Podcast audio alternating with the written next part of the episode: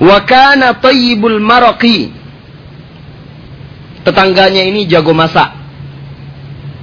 Dan suka membagi-bagi tetangganya kalau masak. Laki-laki, bukan perempuan saja yang jago masak. Faja'a ila Rasulullah sallallahu alaihi wasallam suatu hari tetangga Rasulullah sallallahu alaihi wasallam ini datang menemui Rasulullah sallallahu alaihi wasallam faqala ya Rasulullah inni sana'tu maraqa. Ya Rasulullah saya masakkan suatu masakan. Saya masak. Baru saja memasak wa inni uriduka an tusiba minhu. Saya ingin Anda ya Rasulullah mencicipinya. Waktu itu Rasulullah sallallahu alaihi wasallam bersama Aisyah radhiyallahu anha. Rasulullah melirik Aisyah Lalu berkata kepada sahabat tadi, Wahazihi, ini gimana? Nah, masa saya saja yang diajak, ini gimana? Diisyaratkannya kepada Aisyah. Sahabat tadi berkata, Hadihilah. Dia nggak usah, engkau aja ya Rasulullah. Apa kata Rasulullah? Wa anala. Saya juga enggak. Sahabat itu pulang. Balik lagi dia. Ya Rasulullah, saya baru masak tadi. Saya ingin Anda mencicipinya. Ayolah, diajaknya ke rumah. Ini gimana? Wahadihi. Tunjuknya Aisyah. Ini gimana?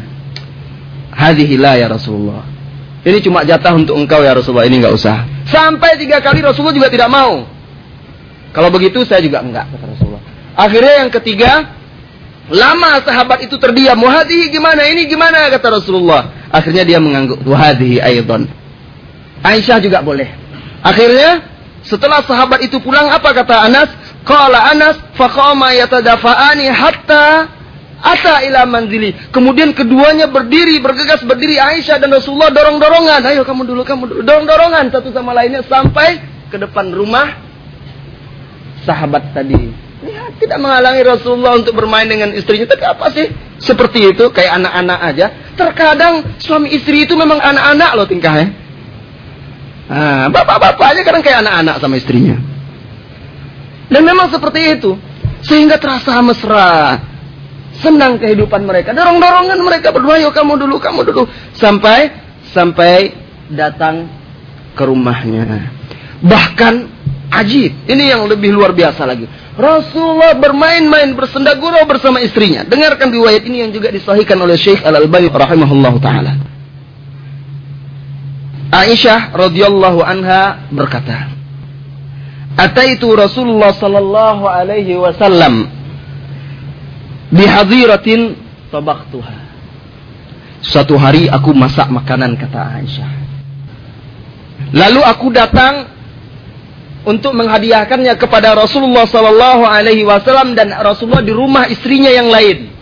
Di rumah madunya Aisyah. Saudah. Madu yang pahit kata sebagian wanita.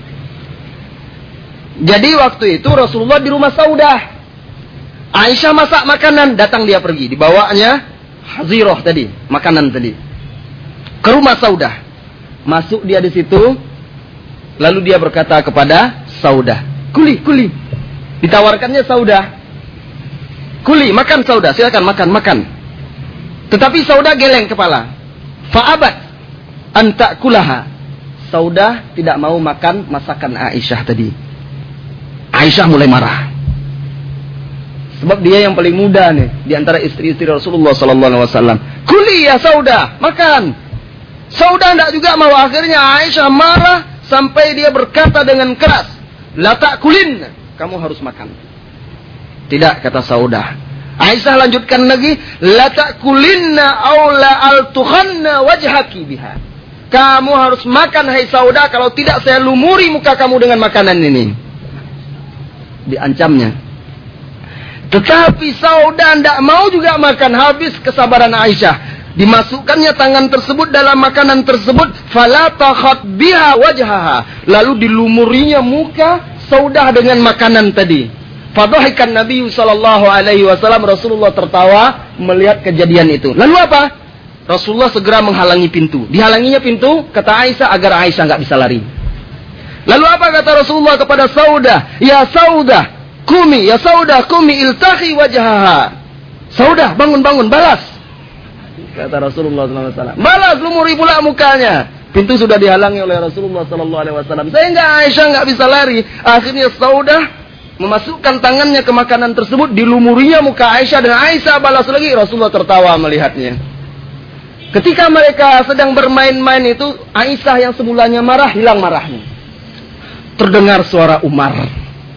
Terdengar suara Umar sangat keras, Abdullah, Abdullah. Entah siapa yang dipanggilnya, Rasulullah mengira Umar mau masuk. Apa kata Rasulullah sallallahu alaihi wasallam? Bangun, bangun. Kuma irsila wujuhakuma. Bangun cepat cuci muka kalian. Cuci, cuci muka kalian. Subhanallah. Sampai seperti itu kehidupan rumah tangga Rasulullah sallallahu alaihi wasallam. Yang mungkin selama ini tidak terbaca, tidak kita ketahui, begitu akrab, begitu terbuka, begitu romantis. Ternyata di dalam Islam itu ada cinta. Bahkan memang di dalam Islam itulah cinta yang hakiki. Penuh dengan keteladanan, kaum muslimin dan muslimat yang dirahmati oleh Allah Subhanahu wa taala. Bentuk lain dari kemesraan dua pasang kekasih ini bahkan pernah suatu ketika hadis juga sahih di dalam sahih Muslim dan lain-lainnya kaum Ahbash bermain pedang di dalam masjid. Bas orang-orang dari Ethiopia dan sekitarnya. Lalu Rasulullah Wasallam berkata kepada Aisyah, engkau mau melihatnya? Bala ya Rasulullah. Ya, saya ingin ya Rasulullah Wasallam. Lalu Rasulullah membawa Aisyah. Perhatikan, Rasulullah Sallallahu Alaihi Wasallam membawa Aisyah radhiyallahu anha ke dekat pintunya. Lalu Rasulullah berdiri di depan, Aisyah di belakang. Aisyah menaruh dagunya di pundak Rasulullah Sallallahu Alaihi Wasallam dan menempelkan pipinya di pipi Rasulullah Sallallahu Alaihi Wasallam. Alangkah mesrahnya. Tetapi tetap terjaga. Sekarang orang bermesra-mesraan di depan orang ramai. Ini tidak Islami. Tidak sesuai dengan syariat Islam. Mereka berdua tetap terjaga karena itu di rumah mereka. Mereka lihat dari dari pintu. Tidak ada yang lihat. Aisyah yang bercerita. Lalu Rasulullah Sallallahu Alaihi Wasallam berkata kepada Aisyah, ya Aisyah, sudah cukup belum? La ya Rasulullah. Isbir ya Rasulullah. La ta'jil ya Rasulullah. Sabar. Jangan tergesa-gesa ya Rasulullah. Dia masih nonton. Kemudian Rasulullah berkata lagi, sudah belum Aisyah? La ta'jil ya Rasulullah. Jangan tergesa-gesa. Sampai berkali-kali Rasulullah bilang begitu. Akhirnya baru kata Aisyah, bala ya Rasulullah. Sudah. Sudah ya Rasulullah. Apa kata Aisyah? Sebenarnya saya tidak ingin nonton itu. Saya nggak ingin nonton orang ahbas itu main pedang, tapi saya ingin wanita-wanita muslimah tahu. Saya ingin yang lainnya tahu bagaimana kedudukan saya di sisi Rasulullah dan kedudukan Rasulullah SAW di sisi saya. Itu yang saya inginkan. Karena saya tidak suka nonton itu.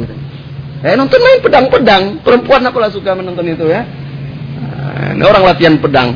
Tapi dia ingin memperlihatkan kedudukan dia di sisi Rasulullah dan kedudukan Rasulullah di sisinya. Sehingga dia tahan. Begitu juga lihatkan kecintaan kita wahai para suami. Kadang si istri kan bercerita. Mungkin kita nggak begitu suka, nggak tanggap. Huh, huh. Malas kan? Oh ya, oh begitu.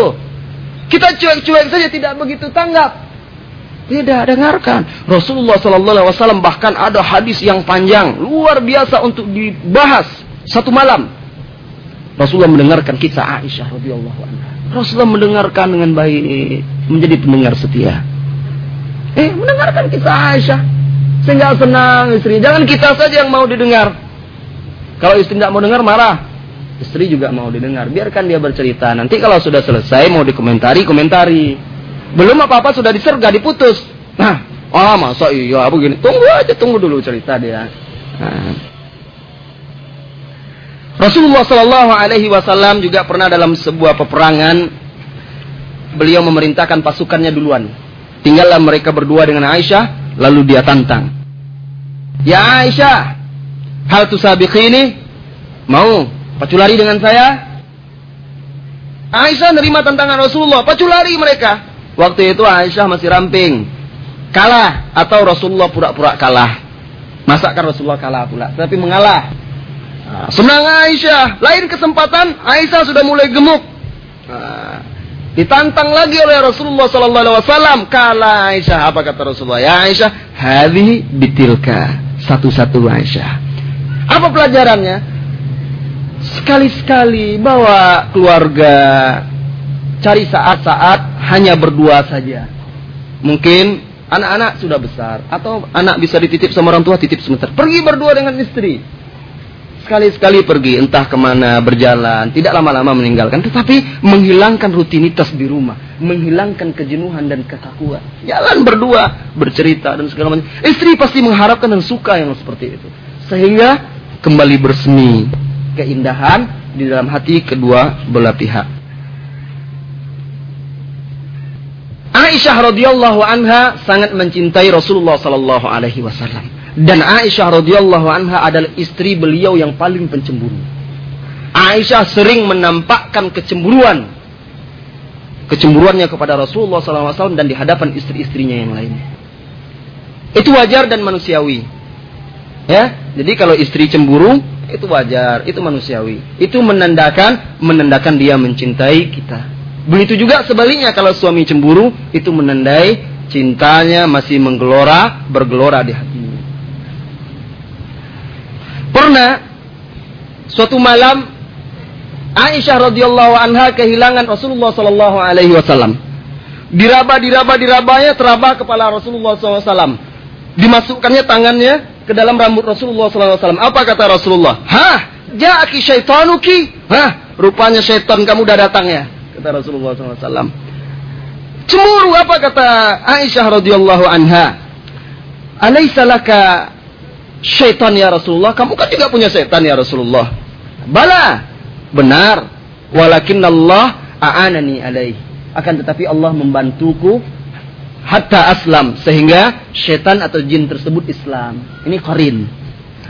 Pernah juga suatu ketika kata Aisyah radhiyallahu anha iftaqattu Rasulullah sallallahu alaihi wasallam dzati lailah fadhanantu annahu dhahaba ila ba'di azwajihi. Fatahassastu lahu. Suatu malam aku kehilangan Rasulullah sallallahu alaihi wasallam. Aku curiga aku mengira dia pergi ke rumah salah seorang istrinya fatahasstu lahu lalu aku membuntuti mencari-cari di rumah-rumah tersebut diintipnya dicari-carinya ke mana Rasulullah ini ini kan jadwal di tempat saya Rasulullah kok hilang. Nah, fatahas tulau, tapi nggak ketemu. Summa roja'tu akhirnya aku kembali. Fa'idha bihi raqian aw sajidan yaqra'u fi sujudihi subhanak wa bihamdika la ilaha illa anta. Ternyata beliau ada di rumah. Aku dapati beliau sedang rukuk, sujud. Di dalam sujudnya beliau membaca subhanak wa bihamdika la ilaha illa anta. Ternyata Rasulullah sedang sholat malam. Sang istri sudah curiga saja. Ternyata Rasulullah sedang sholat malam. Apa kata Aisyah? Bi abi anta wa ummi ya Rasulullah. Ibu bapakku sebagai tebusanmu ya Rasulullah. Inna kala fi sya'nin wa ana fi sya'nin akhar. Sungguh engkau dalam satu urusan, aku dalam urusan yang lain. Engkau di satu lembah, aku di lembah yang lain pula. Aisyah merasa merasa bersalah karena kecemburuannya yang berlebih-lebihan. Anas bin Malik radhiyallahu an menuturkan beliau salah seorang sahabat yang paling dekat dengan Rasulullah sallallahu alaihi wasallam karena beliau khadim pembantu Rasulullah sallallahu alaihi wasallam selama 10 tahun. Beliau salah seorang sahabat yang boleh dikatakan bebas menemui Rasulullah di rumahnya. Kata beliau, "Kana lin Nabi sallallahu alaihi wasallam tis'un niswah." Nabi sallallahu alaihi wasallam punya sembilan istri. Kana idza qasama bainahunna la ya'udu lil ula illa ba'da tis'i layalin. Illa ba'da tis'i layalin. Adalah Rasulullah wasallam memiliki sembilan istri. Kalau beliau membagi waktunya, beliau tidak akan kembali ke istri yang pertama kecuali setelah sembilan hari. Kan lama. Malam ini di sini. Malam ini di sini. Sembilan hari baru kembali ke rumah yang pertama. Oleh karena itu, wa kunna yajtami'na fil bait allati ya'tiha. Oleh karena itu istri-istrinya berkumpul setiap malam di rumah istri yang beliau datangi. Mereka berkumpul makan bersama dengan Rasulullah, bersengkrama bersama. Nanti malam mereka pulang. Rasulullah tinggal di situ. Besok di rumah Aisyah, kumpul lagi di rumah Aisyah. Besok di rumah Sauda, mereka kumpul di rumah Sauda. Besok di rumah Sofia, mereka kumpul di rumah Sofia. Itu Rasulullah. Ha? Itu Rasulullah sallallahu alaihi wasallam. Ada yang mereka harapkan dari Rasulullah sallallahu alaihi wasallam. Fakana fi baiti Aisyah. Suatu malam beliau di rumah Aisyah radhiyallahu anha. Faja'at Zainab. Ketika itu Rasulullah sedang malam itu di rumah Aisyah. Datang Zainab. Famadda yadahu ilaiha lalu Rasulullah meraih tangan Zainab untuk menjabat tangannya. Faqalat Aisyah. Aisyah mulai berkata, "Hmm, hadhihi Zainab, hadhihi Zainab." Itu Zainab itu, itu Zainab. Maksudnya dia cemburu nih, itu Zainab. Fakafan Nabi sallallahu alaihi wasallam yadahu. Rasulullah tidak jadi menjabat tangan tangan Zainab, langsung ditariknya, ditariknya tangannya. Lihat bagaimana Rasulullah memaklumi kecemburuan istrinya. Rasulullah memaklumi kecemburuan istrinya. Beliau tidak pernah sampai murka, marah kepada istrinya dengan marah yang berlebihan melihat kecemburuan istrinya. Butuh kesabaran. Butuh kesabaran yang ekstra. Khususnya yang mau mencontoh Rasulullah SAW membagi-bagi hari.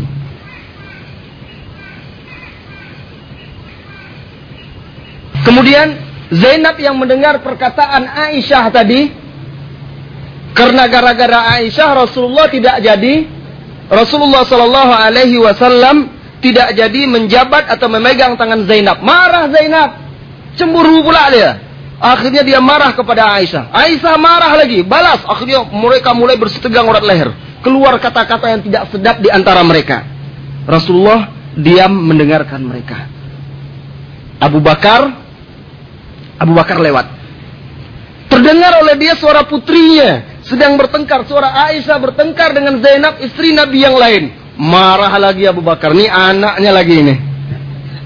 Aisyah lagi. Akhirnya Abu Bakar berteriak memanggil Rasulullah. Ya Rasulullah, waktu itu ikomah sudah dikumandangkan. Ya Rasulullah, ukhruj ila salah, ukhruj ila salah, wahtawi fi afwahihinna at-turab. Ya Rasulullah, keluar, ayo kita salat. Suapkan tanah ke mulut mereka.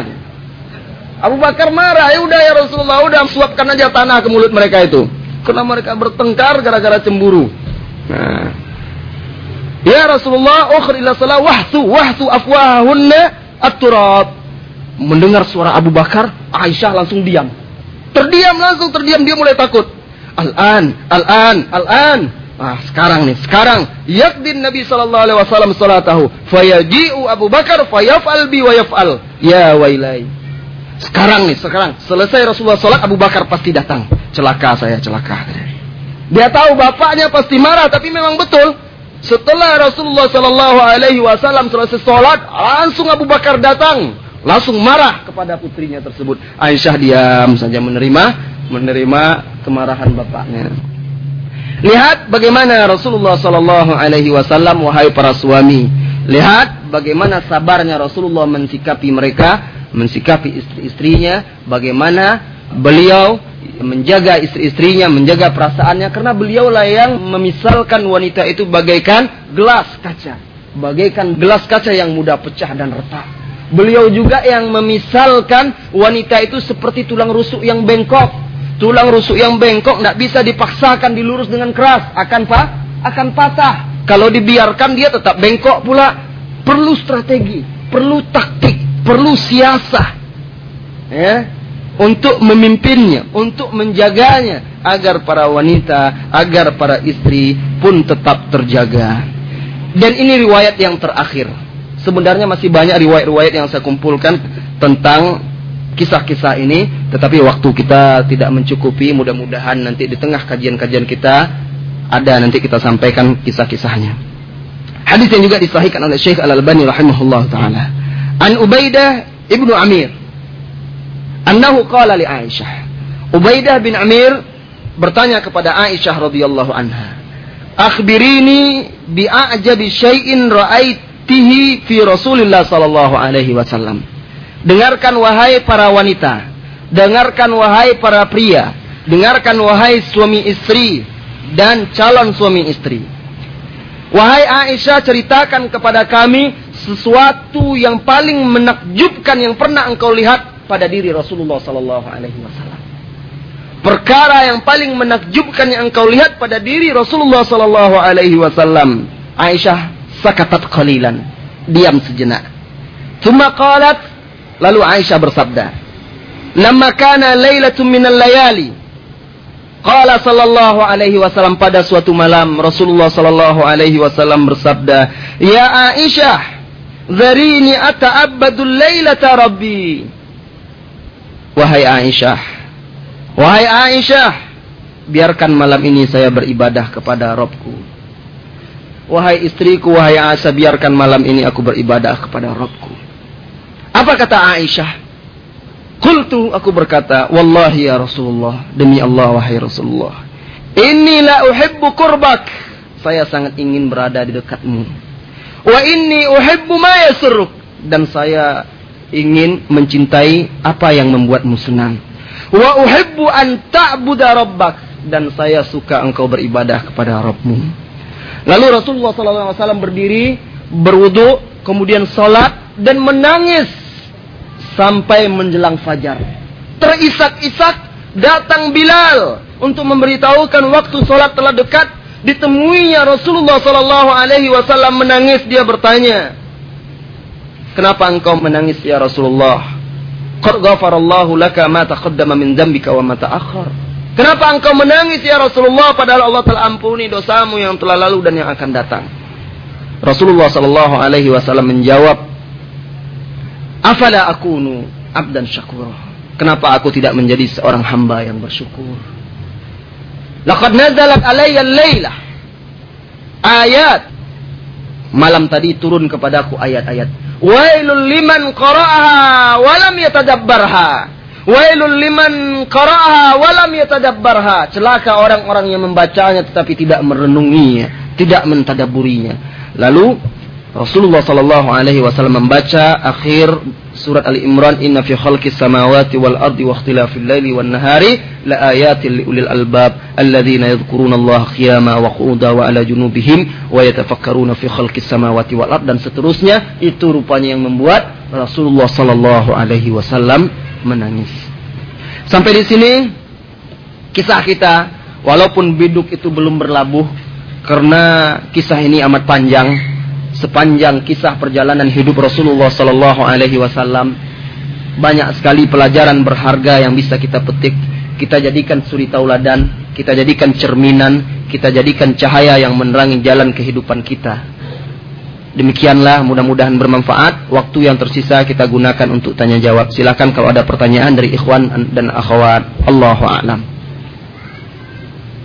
Waktu itu belum turun hijab. Ayat hijab belum turun Kisah itu masih di awal-awal hij, awal-awal hijrah. Kisah itu masih di awal-awal hijrah. Jadi umur Aisyah waktu itu 9 tahun. Dia nikah umur 6 atau 7 tahun. Itu berarti masih baru baru di Madinah. Dia nikah di Mekah. Berarti baru sekitar setahun dua tahun lah ya paling tak sampai ketika di terjadi itu. Jadi belum ada belum ada turun ayat hijab. Ayat hijab itu turun ketika pernikahan Rasul dengan siapa itu? Yang di surah An-Nur Wa idza sa'altumuhunna fas'aluhunna mi wara'i hijab. Ayat hijab juga turun dalam pesta pernikahan Nabi juga dengan salah seorang istrinya, bukan dengan Aisyah. Setelah itu, itu turun ayat hijab. Allahu alam.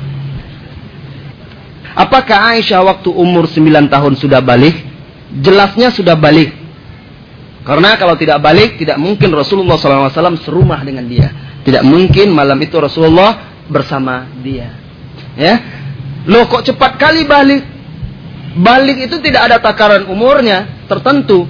Balik itu banyak pengaruhnya. Pengaruh lingkungan, iklim, makanan, genetikal, dan juga pengaruh pola pikir.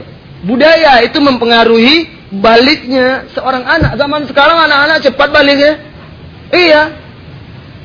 Cepat baliknya. Kenapa? Karena pengaruh lingkungan, kondisi yang membuat dia cepat menjadi besar, dewasa. Pengaruh pikirannya itu. Jadi ada yang masih umur 12 tahun sudah balik, ada yang umur sekian sudah balik.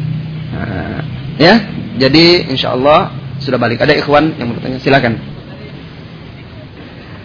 Bagaimana cara menghadapi kecemburuan seorang istri terus? Ya. Yang tidak seperti Rasulullah tidak membagi hari-hari bagaimana? mencikapi kecemburuan seorang istri tetap dengan itu dengan kesabaran. Ketika seorang istri cemburu, kecemburuannya meledak-ledak, jangan dilawan dengan ledakan pula. Ya, tidak boleh. Tampung dulu kecemburuannya itu. Tampung.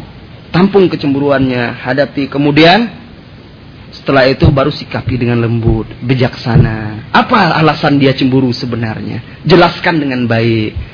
Kalau ternyata kecemburuannya ini beralasan kita yang salah, introspeksi diri.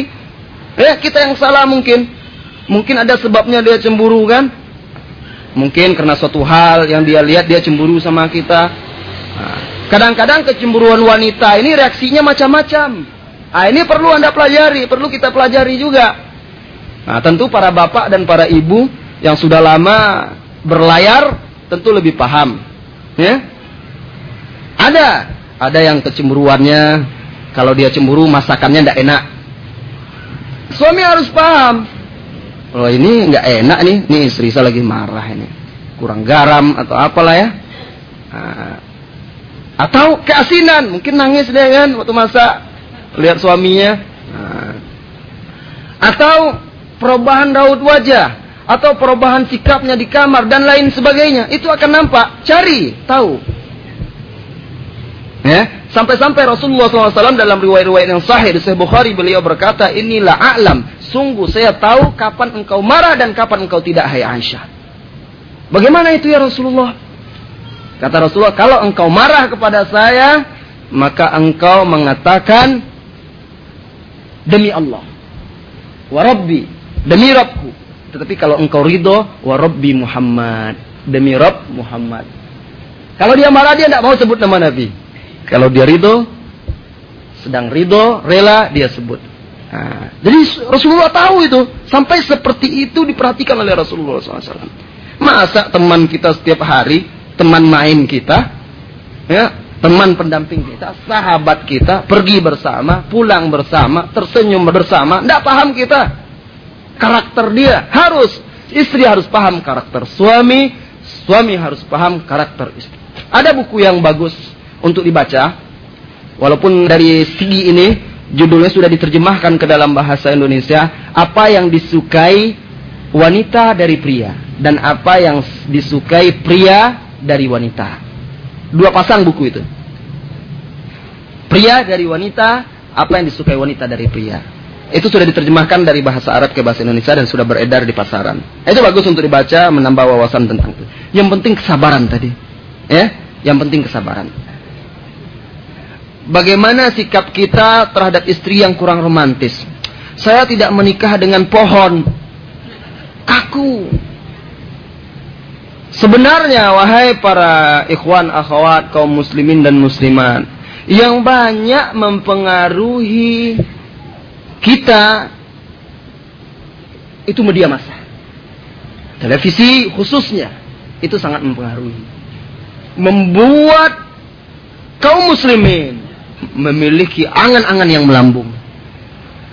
Istri duduk di rumah ngisi waktu luang nonton sinetron. Apa jadinya? Dia lihat suami eh, yang dalam film itu, wah seperti itu luar biasa.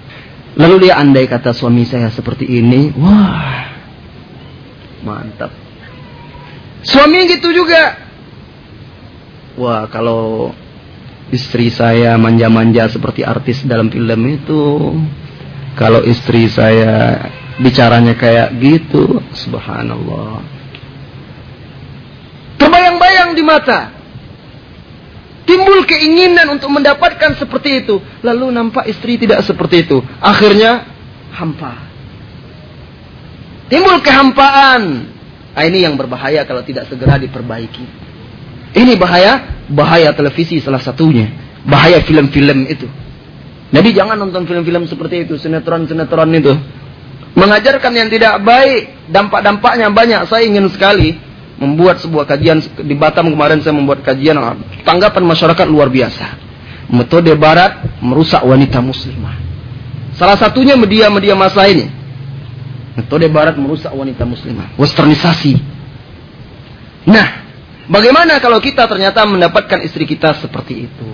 Kita mulai dari diri kita dulu. Kita mulai dari diri kita sebagai contoh bagi bagi istri kita. Berupayalah untuk tetap romantis dengan dia. Romantis itu bukan berarti puisi. Bukan berarti berpantun-pantun. Bukan berarti harus merayu-rayu dengan kata-kata. Mata pun bisa romantis.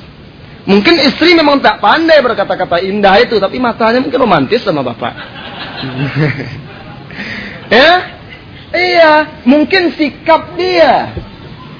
Mungkin kerlingan dia, senyum dia, banyak ungkapan-ungkapan yang bisa menunjukkan romantisme.